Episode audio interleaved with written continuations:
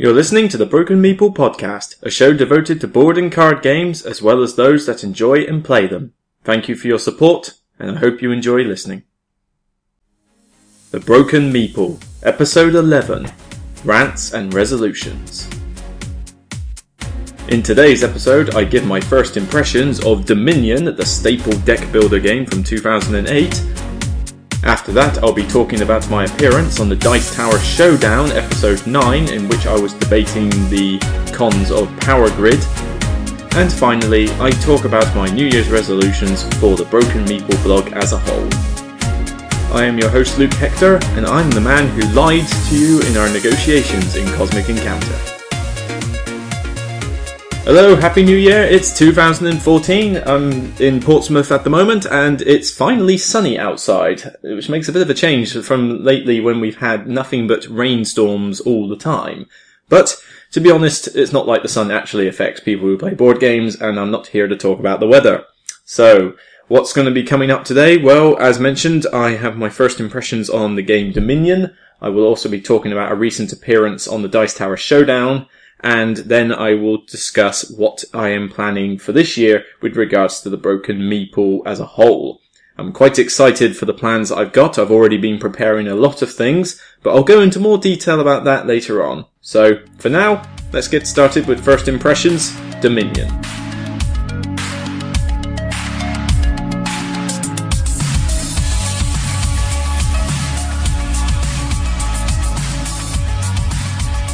Dominion was published in 2008 by Rio Grande Games and it is regarded as one of the staple deck building games that you should have in a gamer's collection.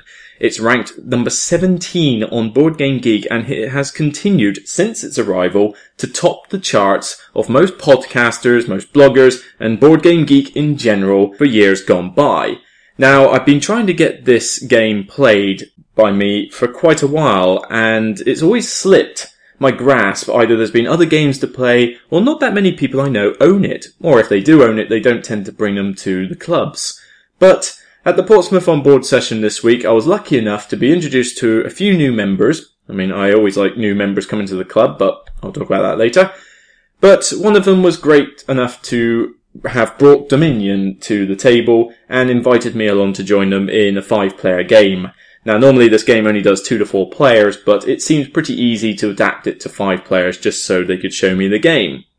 Now, the way Dominion works is that it's based on the deck building mechanic. Now, if you're unaware of what that means, a deck building game is where you generally start off with a set deck, and the cards are usually identical to everybody else's to begin with.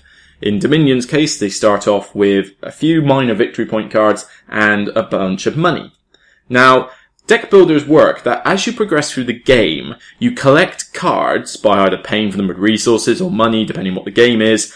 And as you collect the cards, you put them into your deck. And as you go through your deck, i.e. you draw all your cards and you end up going through the entire deck in one big cycle, you shuffle the entire deck again and continue to draw from it. So as you go through the game, your deck is constantly updating with cards that you have found during the game.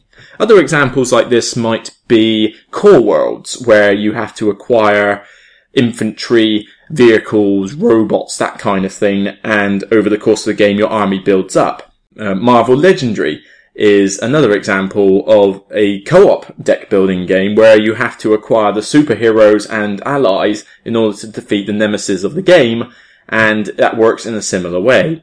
And I believe the most recent example I can think of, to a lighter extent, is the Pathfinder Adventure card game. Now that works in a similar fashion. You start off with a deck which, instead of being identical to others, is more tailored to you, which is one good thing about it. But as you go through the game, you can acquire items, weapons, allies. They go into your deck, and as normal, you go through that deck as well. So that's how the deck building mechanic works, and it's not my favourite mechanic in the world. It, it's a hit or miss for me. I can take it or leave it. It's one of those things that it can either detract from the theme of the game or it could work to its advantage. Now, Dominion is regarded as quite a simple game for most people to get into. It's also regarded as the first one that should be tried if you're new to deck builders. So I didn't expect much in the way of complexity, but I was quite surprised that you did have quite a few choices to make about what you bought and what you could do depending on what you drew in your hand or what you'd been buying through the game. But the biggest pro I can say about this game is the amount of variety. Because the way Dominion works is that as well as your set hand, you have money cards that are laid out to the side that everybody can get, but you also have 10 kingdom decks in front of you. Now a kingdom deck is basically 10 different cards that have different abilities, and there are multiple copies of each one. Each player can buy from those decks to improve their deck to go along with their overall strategy in the game, whether it's get lots of money or go for multiple actions or be able to draw cards greatly or screw over other players, that kind of thing. The aim of the game is to have the most victory points, and these are represented by estate cards, which again you have to buy and get into your deck. The winner of the game is the person with the most victory points at the end, and you do that by sh- looking through your deck and counting up all those estate cards that you've hopefully bought in the game. Now, when I talk about variety, I mentioned that 10 kingdom decks are laid out in front of you. The game, I believe, comes with a staggering 25 card types to use, and you only use 10 of them. So, in the base game alone, that's got a lot of immense variety in it. And that's just the base game. As most people who know Dominion will be aware, this, much like most Fantasy Flight games, has been expanded to high heaven. And I think there's at least six or seven, I think seven is the number we're up to now, Dominion expansions for this game. They vary in terms of how good they are received by players, but there are most of them that are regarded as almost staples. You know, when you buy this game, you should get that. But they bring in yet more kingdom decks or more complex rules, and this game has got a lot of legs. I mean, if you buy this game, it's going to last you a while if you enjoy it. So it's certainly not going to be just a, a, flash in the pan for you. In terms of the game itself, it was reasonably enjoyable. I didn't expect it to be too complex, but I had choices to make and I had to think about what strategy I went for. I went for multiple actions, so I wasn't too fussed about getting lots of money as long as I could play enough cards to screw over other players or further my own strategy. That worked to an extent. I did have money troubles at times, but by the end of the game, I was able to acquire quite a few estate cards just by having a lot of card draw actions and eventually took a victory, not by too many points though. I believe it was only by two or three points, but it was enough to scrape it. I quite like this game. Um, I wouldn't say I love it. It's may enter my collection. I don't know. I am expanding my collection quite a bit now, so I think I could do with a half decent deck building game in there. But I'd have to see what the other expansions can bring to the table because the 10 decks that we used were probably 10 very basic ones. You know, I reckon they were suggested as those for new players. I looked through the other Kingdom cards in the box after we'd finished the game and there was some very interesting stuff in there that I thought was a bit more, well, what's the word I'm looking for? A bit more interesting, shall we say, in terms of its abilities. Theme wise, it's not great in that regard because the idea of Dominion is that you are effectively building up your kingdom. So you're buying things like moats and workshops and mines and markets, that kind of thing. Imagine you're in medieval Britain and you're basically building the um, I'm trying to think of the word. I think you're building your kingdom, basically, your castle and all its surrounding buildings and that.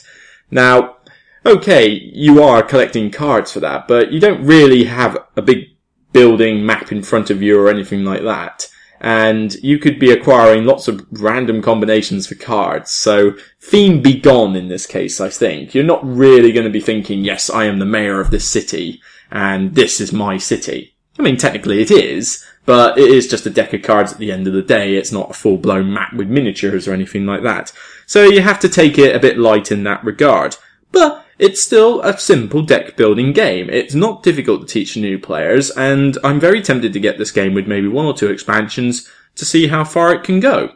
I could do with a deck building game in my collection, and if it's not Dominion, it's going to end up probably being Marvel Legendary, because I'm not a huge fan of Core Worlds, but we'll probably get to that another time, maybe in a subsequent review. Um, so yeah, I, I quite like Dominion, and first impressions have been pretty good. I'd like to play it with a few more expansions in it though, so hopefully maybe there's somebody out there at Portsmouth or Southampton with that kind of collection, but oh well, if not, I'm sure I'll probably get it myself, being the slight games kleptomaniac I've now suddenly become. So, that's Dominion from Rio Grande Games.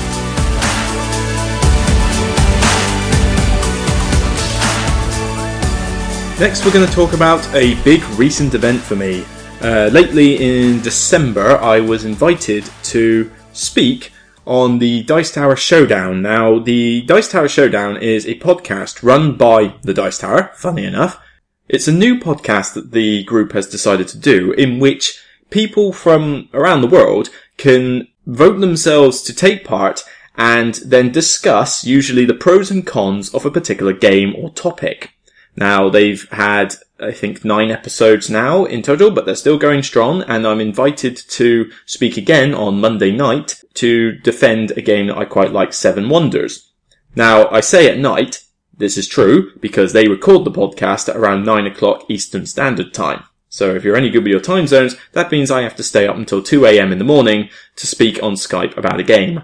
So let's just say work on Tuesday is somewhat dodgy. It was a good experience, but I was, let's just say, Sod's Law decided to take a punt at me for that night. It started off pretty well. I had the software, I had the mic, I had the starting musician, and I'd finally managed to get Skype working. So it all seemed pretty good, and it started off quite well, despite the fact that I was nervous like anything. Uh, I honestly was making kittens while sitting on that chair thinking, okay, I'm going to be speaking to the world here. This is, uh, you know, oh, okay, I'm doing a podcast right now, but trust me, you know, this is my podcast from Portsmouth, UK. You know, this isn't anywhere near as big as the Dice Tower. A lot of people listen to the Dice Tower. But it was good fun to start with. However, for the first time in several years, my less than speedy internet, Sky, decided it was going to cut out at possibly the worst moment. It did it almost in mid-sentence, and I was frantically cursing at the router, trying to get it back working, and by the time I was able to, I had to basically give an end conclusion, and that was all I could do. So I'd given basically two to three arguments, and a conclusion, but I'd left my poor colleague there alone to defend against two other blokes all by himself. And I, I feel sorry for him, and I can't apologise enough that that happened, but sod's law that the first time in years it decides to cut out, it does it on that night. And it's been throttling my speed for a while, and thankfully I have sacked Sky in classic Monty Python style to move to PlusNet. So hopefully come Monday my internet will be a damn sight more reliable and then I can hopefully enjoy myself more on defending Seven Wonders. Uh, if it cuts out again, then I won't bother doing it again because obviously if it cuts out twice on these particular occasions, there must be another reason why it's, for some reason my internet can't handle Skype. So fingers crossed for that. But what I was doing is that I was arguing against a game called Power Grid by Friedemann Friese. I think that's how you pronounce it. This is one of the most highly regarded Euro games out there. It's ranked 8 on Board Game Geek, so it's immensely popular. Effectively, you are the CEO of an electric firm, and the goal of the game is, hmm, funny enough, have the most money slash victory points. And you do this by auctioning plants that use trash or coal or oil to run, and on a board, which can be pretty much any map you can think of in the world at this point. They've got Germany, Italy, uh, I think America, France. They've got all sorts of maps and they keep expanding it all the time.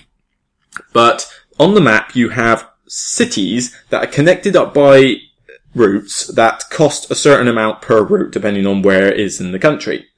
So as you acquire your plants, you will then spend money to acquire resources and then you will again spend more money to acquire houses or properties on the map board, hoping to connect them all up and power the most cities by the end of the game. I believe the target is around 17 cities to be powered. Now, the only way you can power cities is by getting the right plants and having the resources to power those plants. That doesn't sound too bad, does it? But, why do I hate this game so much? It's so bone dry. I can only imagine that if I left a piece of sandpaper out in the Sahara Desert for three years, this game would still be drier. It's just so bland. The auction is effectively just like any auction. Plants come out at random and you have to choose whether to bid and it's just your typical 28, 30, 31. You know, going up in steps of one. That tends to be how most auctions go. But the way the auctions come out is almost a big of a, a bit of a luck fest really, because you can see what auctions are there available to begin with, but then as each one is bought, another one is turned up from the deck and placed out. And it sort of ends up getting to a point where all of a sudden you are penalized for going first in an auction because some of the better plans end up being available for the later players, which seems a little bit unfair in that respect. But that's not my biggest gripe. I'm not a huge fan of auction games anyway, as you might remember from my podcast episode two, I believe, where I went through my top three were genres. I think auctions came up in number three, I think, off the top of my head. Power Grid is a massive brainbuster. Now, not because necessarily it's complex, but it's just the sheer amount of bookkeeping you have to do with the money in this game. You could be earning anything between 10 to 150 money in your round, depending on how well you're doing with the properties and plants. And every time you buy a plant, every time you buy resources, every time you buy a property, you need to recalculate how much money you've got and think about whether you have enough money for the next turn's worth of auctions. And we're talking you have to do this to the nickel. You get it wrong by one or two and you could screw yourself out at the next turn and any mistake you make in this game is compounded by the time you get to the end. Is there anything I can like about this game? The resource market. I'll give the resource market credit. It does make sense thematically that basically what happens is that you have the resources on track and depending on how much is on that track determines how cheap it is. So yeah, that makes sense. If there's an abundance of coal, then coal is going to be cheap to acquire. If it's rare, like uranium, for example, it's going to be rare and it's going to be pricey. So that I quite like. But this thing has a very weird mechanic, which is regarded by people as the catch-up mechanic. If you want to get more concrete details on it, I suggest you listen to the Dice Tower Showdown podcast and listen to what me and my colleague had to say on it. But effectively, the turn order in which you either start auctions or buy the resources, and then obviously buy buildings, is determined by how much money and the value of your plants you have at a particular time. I think the value of the money counts. It might just be the plants. Um, might have to correct me on that. But essentially, what it does is that obviously going first or last is either beneficial or detrimental depending on whether it's properties or auctions. Generally, I think most people prefer to go last on auctions and people prefer to get on the property and resource track first. But it then creates this theme in the game where you're effectively hindering yourself so that you don't end up being first or last at a particular point. But that doesn't make any sense if I go into a running race, do I slow down at the beginning so that I know I will speed up at the end and still win? No. And if you were the CEO of your electric plant company, would you deliberately hinder yourself by not buying the best plants available or not getting the best, most money or the best technologies available just so that your competitors could get a shot in? No. You know, where's the theme in that? So it just, the mechanic is one of the things that most people latch on when they hate this game, as well as the af- arithmetical bookkeeping that's done with the money. You know, get it wrong once and you're dead. And even though this mechanic is meant to be a sort of catch-up mechanic, it doesn't really work in the majority of times if you're playing against somebody who knows this game well. If somebody owns this game and he's played it enough times, he knows the perfect way to structure his last few turns to mean that he is just going to wipe the floor with you. So it's difficult to enjoy it as you go through. And bear in mind, this is not a short game. This is easily a two hour game, if not longer, depending on how many players you've got or how much analysis paralysis there is in this game. And believe me, this game gets a lot of analysis paralysis. You've got to constantly recalculate your money and your options every time something happens, particularly if it doesn't go your way. So anybody with analysis paralysis is going to sit there like a lemon for ages trying to dictate what to himself what he's going to do, and it just slows the game down to such a drag. Absolute drag. The map itself isn't even that good to look at. It's basically coloured segments separated by effectively counties in each map, and you use a certain amount of them depending on how many players there are. Now that in itself is already a problem. I thought, alright, first time I ever played this game, I said, well, can we use the Italy map? I quite like Italy as a country. I'd like to use that map. I'm sure it will be quite interesting because it's effectively long and thin. we used, I think, three bits of the top part of Italy. So basically just a fat blob of Italy.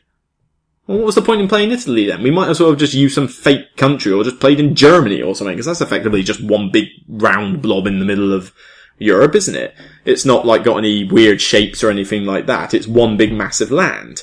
So it just, what was the point in using the funky map? What's the point of all the expansions? It's just effectively a bunch of little spaces to put your properties on, which effectively look like Monopoly hotels in terms of component quality.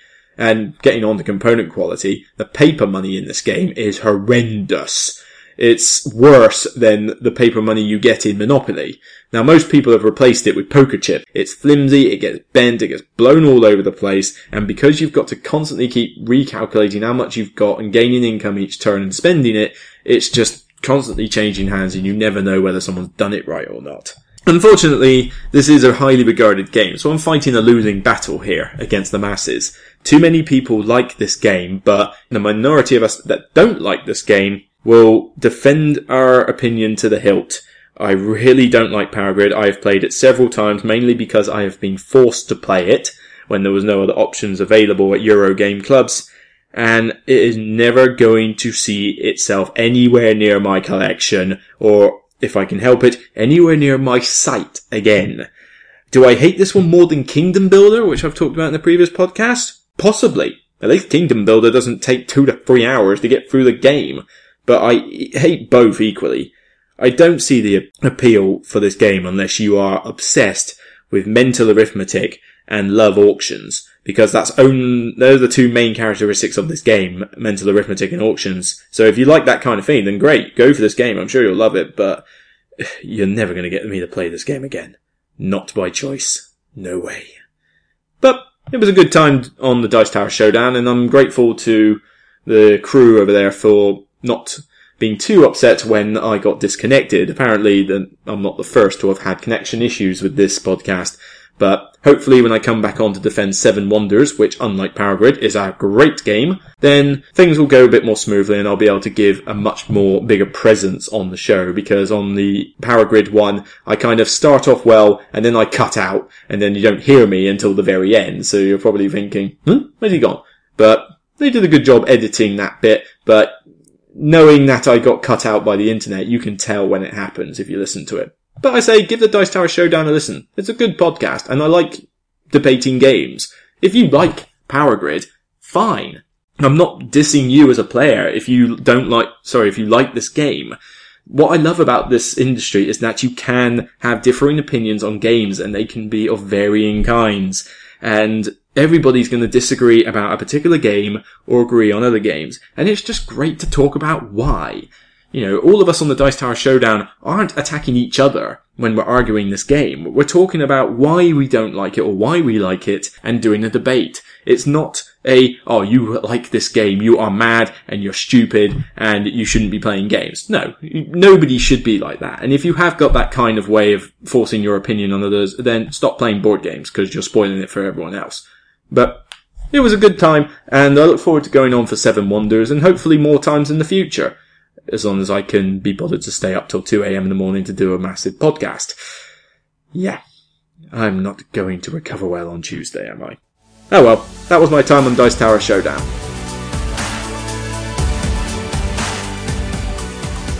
Finally, we're going to talk about the New Year's resolutions for the Broken Meeple. I've been having plans for this blog to develop more in at some point, but it's been hard to get things ready. And now I'm in the process of acquiring the equipment I need, the software I need, the, well, I say talent, the ability to actually work the software and figure out how to link up audio and video when recording, because obviously I used separate devices to do both. And it's a bit of a, a gruel process, but I'm getting there and I'm almost ready. All I need is a suitable backdrop to use for the videos. Yes, that's right. I'm heading to YouTube. I've been enjoying doing it as a podcast and I will continue to do a podcast, just maybe not as often as it has at the moment. I think I've been doing it every two weeks at the moment. So maybe I might have to do that to once a month or maybe once every three weeks. We'll have to see how it goes. It depends on my time, bearing in mind I do have a full-time job outside of this. but I still want to do written reviews, but not as many written reviews. Writing reviews is fine, but trying to explain rules and how to play the game in writing is quite tedious and a little bit boring. I love writing reviews when I'm actually giving my opinion because you'll just see me typing like Speedy Gonzales and I can go off on such a tangent and it'll be a great thing to read.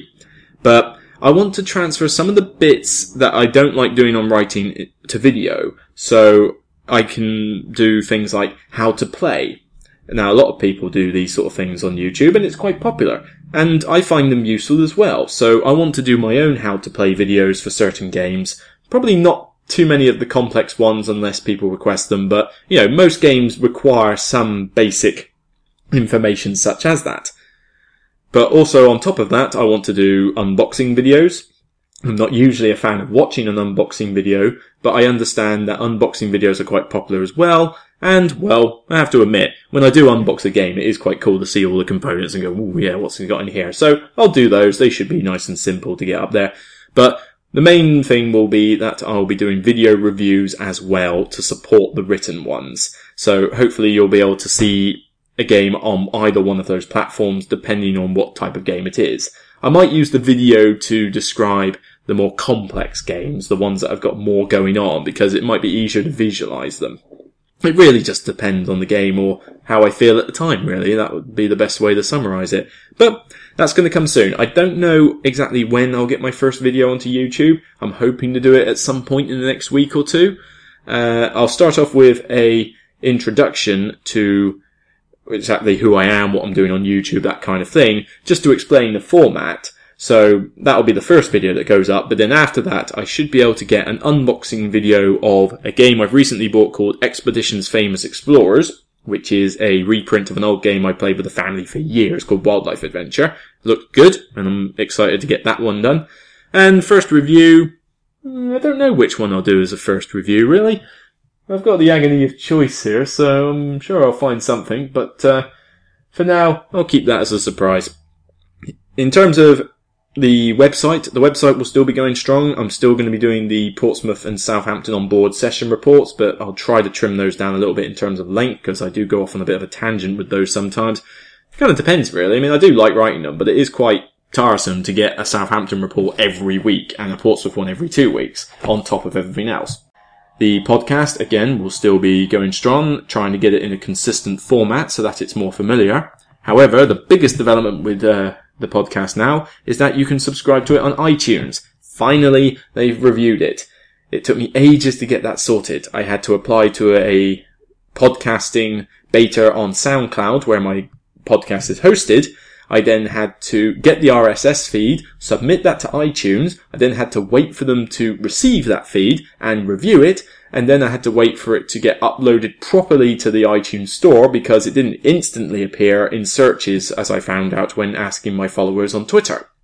But I've checked, it's now there in full. I'm basically doing minor tweaks to the descriptions and that in order to make it a bit more clearer for people. But now, as I release each podcast, it should be available on iTunes. So if you've got that facility, search for the Broken Meeple on iTunes and you can subscribe on the logo. So that's essentially what is happening with the Broken Meeple in the nearest future. Hopefully, in the long run, I'm expecting to visit a couple of conventions or expos in the year. I've already booked my hotel to stay at the three day UK Games Expo in Birmingham on, I believe it's the 30th of May to the 1st of June it's happening. I will be there. Hopefully there'll be some way to publicize the panel, um, sorry, the panel, publicize the blog in way of a panel there. I'm not quite sure. It depends what the format is. I've never been, but I'm looking forward to that. Uh, on top of that, it would be nice to be able to go to Essen, which I know some people in our local club have, but it may clash with other things I'm doing and is not going to be the easiest trip in the world. But I'm going to see what I can do. I would love to be able to go to something as big as Essen. We're talking the granddaddy of board game conventions for the European market at least is Essen. Now I know America have got things like BGG.Con and uh, Gen Con and stuff like that, but over here we've got Essen and whew, I hear good things when people come back from Essen. So I'm going to try and make an effort to visit that, even if it does mean a bit of an action-packed October. On top of that, my games collection is hopefully going to be growing soon. I've got a bit of spare cash that I want to spend on games, but storage has become a problem in my flat. I've had to take things off the shelves in order to fit board games on. But that's going to change after today. I've just been to IKEA and I've bought myself one of their, oh, what's the pronunciation of this word? One of their Expedit, Expedit, E-X-P-E-D-I-T, I believe, uh, storage units for the that are normally for living rooms, but I found a spot in my flat. It can fit as long as I rearrange my uh, canvas prints on the wall a bit, and I'm going to use that solely for storing board games. Board games and board game related stuff, maybe RPG things, collectible card games, that kind of thing. So I'm going to devote it entirely to that, and then I'll be able to store more things on the original shelves and clean up my place a bit. The other good thing about it is that it will provide a nice backdrop for the YouTube videos because at the moment, there's not many places in my flat I can think of to have the camera facing. You've either got windows or you've got a TV unit that's covered in Doctor Who DVDs that reflect the light, or you've got very boring painted walls that are just done in the usual magnolia that most new build flats are. So what I can do with this particular unit is that I can have it against the wall, I can put the laptop and the microphone and everything on the table, camera on a tripod on the table to record myself, and then it will be in the backdrop and it will just make the video a little bit more interesting to view. You see most other people do this anyway. You look at the back and they've got an entire library of board games behind them. Okay, I'm only talking about a, a unit, a 5x5 unit, stocked up with a few board games and growing over time. But you go on other people's and you just, if you like board gaming, you're envious as to how many board games they've got, but also a bit curious as to how they can possibly play them all in the space of a year. Oh well, board games are timeless, as we all know. Board games do not get dated. So, it's all good, and I'm going to be growing the collection over time now. I'm excited to get started on that. But first, I've got to build the wretched thing. it's currently sitting behind me in four big flat pack boxes. So part of my Saturday afternoon, instead of going to the gym, is going to have to be assembling the thing. Thankfully, it's not too complicated, which is a good thing because I suck at everything DIY related. Trust me, honestly, you, you do not give me a power drill under any circumstances. Ask my friend. You know, I'm alright with a screwdriver and a hammer. I'm effectively the Jeremy Clarkson of do it yourself. So, that's exciting times ahead. I'm looking forward to getting onto YouTube. I want to get myself out there a bit. Just bear with me for the first few episodes. I'm going to be nervous doing it and it's very new for me. I have never done YouTube vids before. I mean, this podcast is new enough. I've never done radio style shows either. So this is new territory for me, but my passion for board games is growing. I'm enjoying playing new games. I like how uh, Portsmouth on board and Southampton on board is getting new members, and I'm hosting sessions around my flat for club members now more often so that I can bring people here and we can just socialize and have a good time. That's what board games are about getting people together and having a laugh, with a bit of a challenge and a bit of competitiveness thrown in.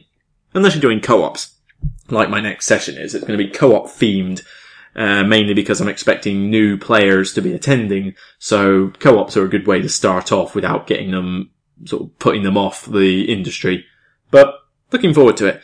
So, that's effectively the future of the Broken Meeple. It's going to carry on. I'm going to develop it as much as I can using my own funds. I don't have a Kickstarter or anything like that. I'm not large enough for that kind of thing yet. I suppose the next best thing for me is once this podcast really gets going is to get it on the Dice Tower network. You have to have a minimum of 10 episodes to be even eligible for the Dice Tower network. Uh, this is now episode 11, so I think I could now probably give Tom Vasel a call and see whether it's possible. So that will broadcast it in more areas in America, but it also provides an excellent link other than iTunes for you to find it. So, there's a lot of stuff to do, and I've only got so much time to do it, so I better make a start now. So, thank you for listening to the Broken Meeple Podcast, episode 11. Take care, enjoy playing board games, thank you, and I hope it was a happy new year for you too.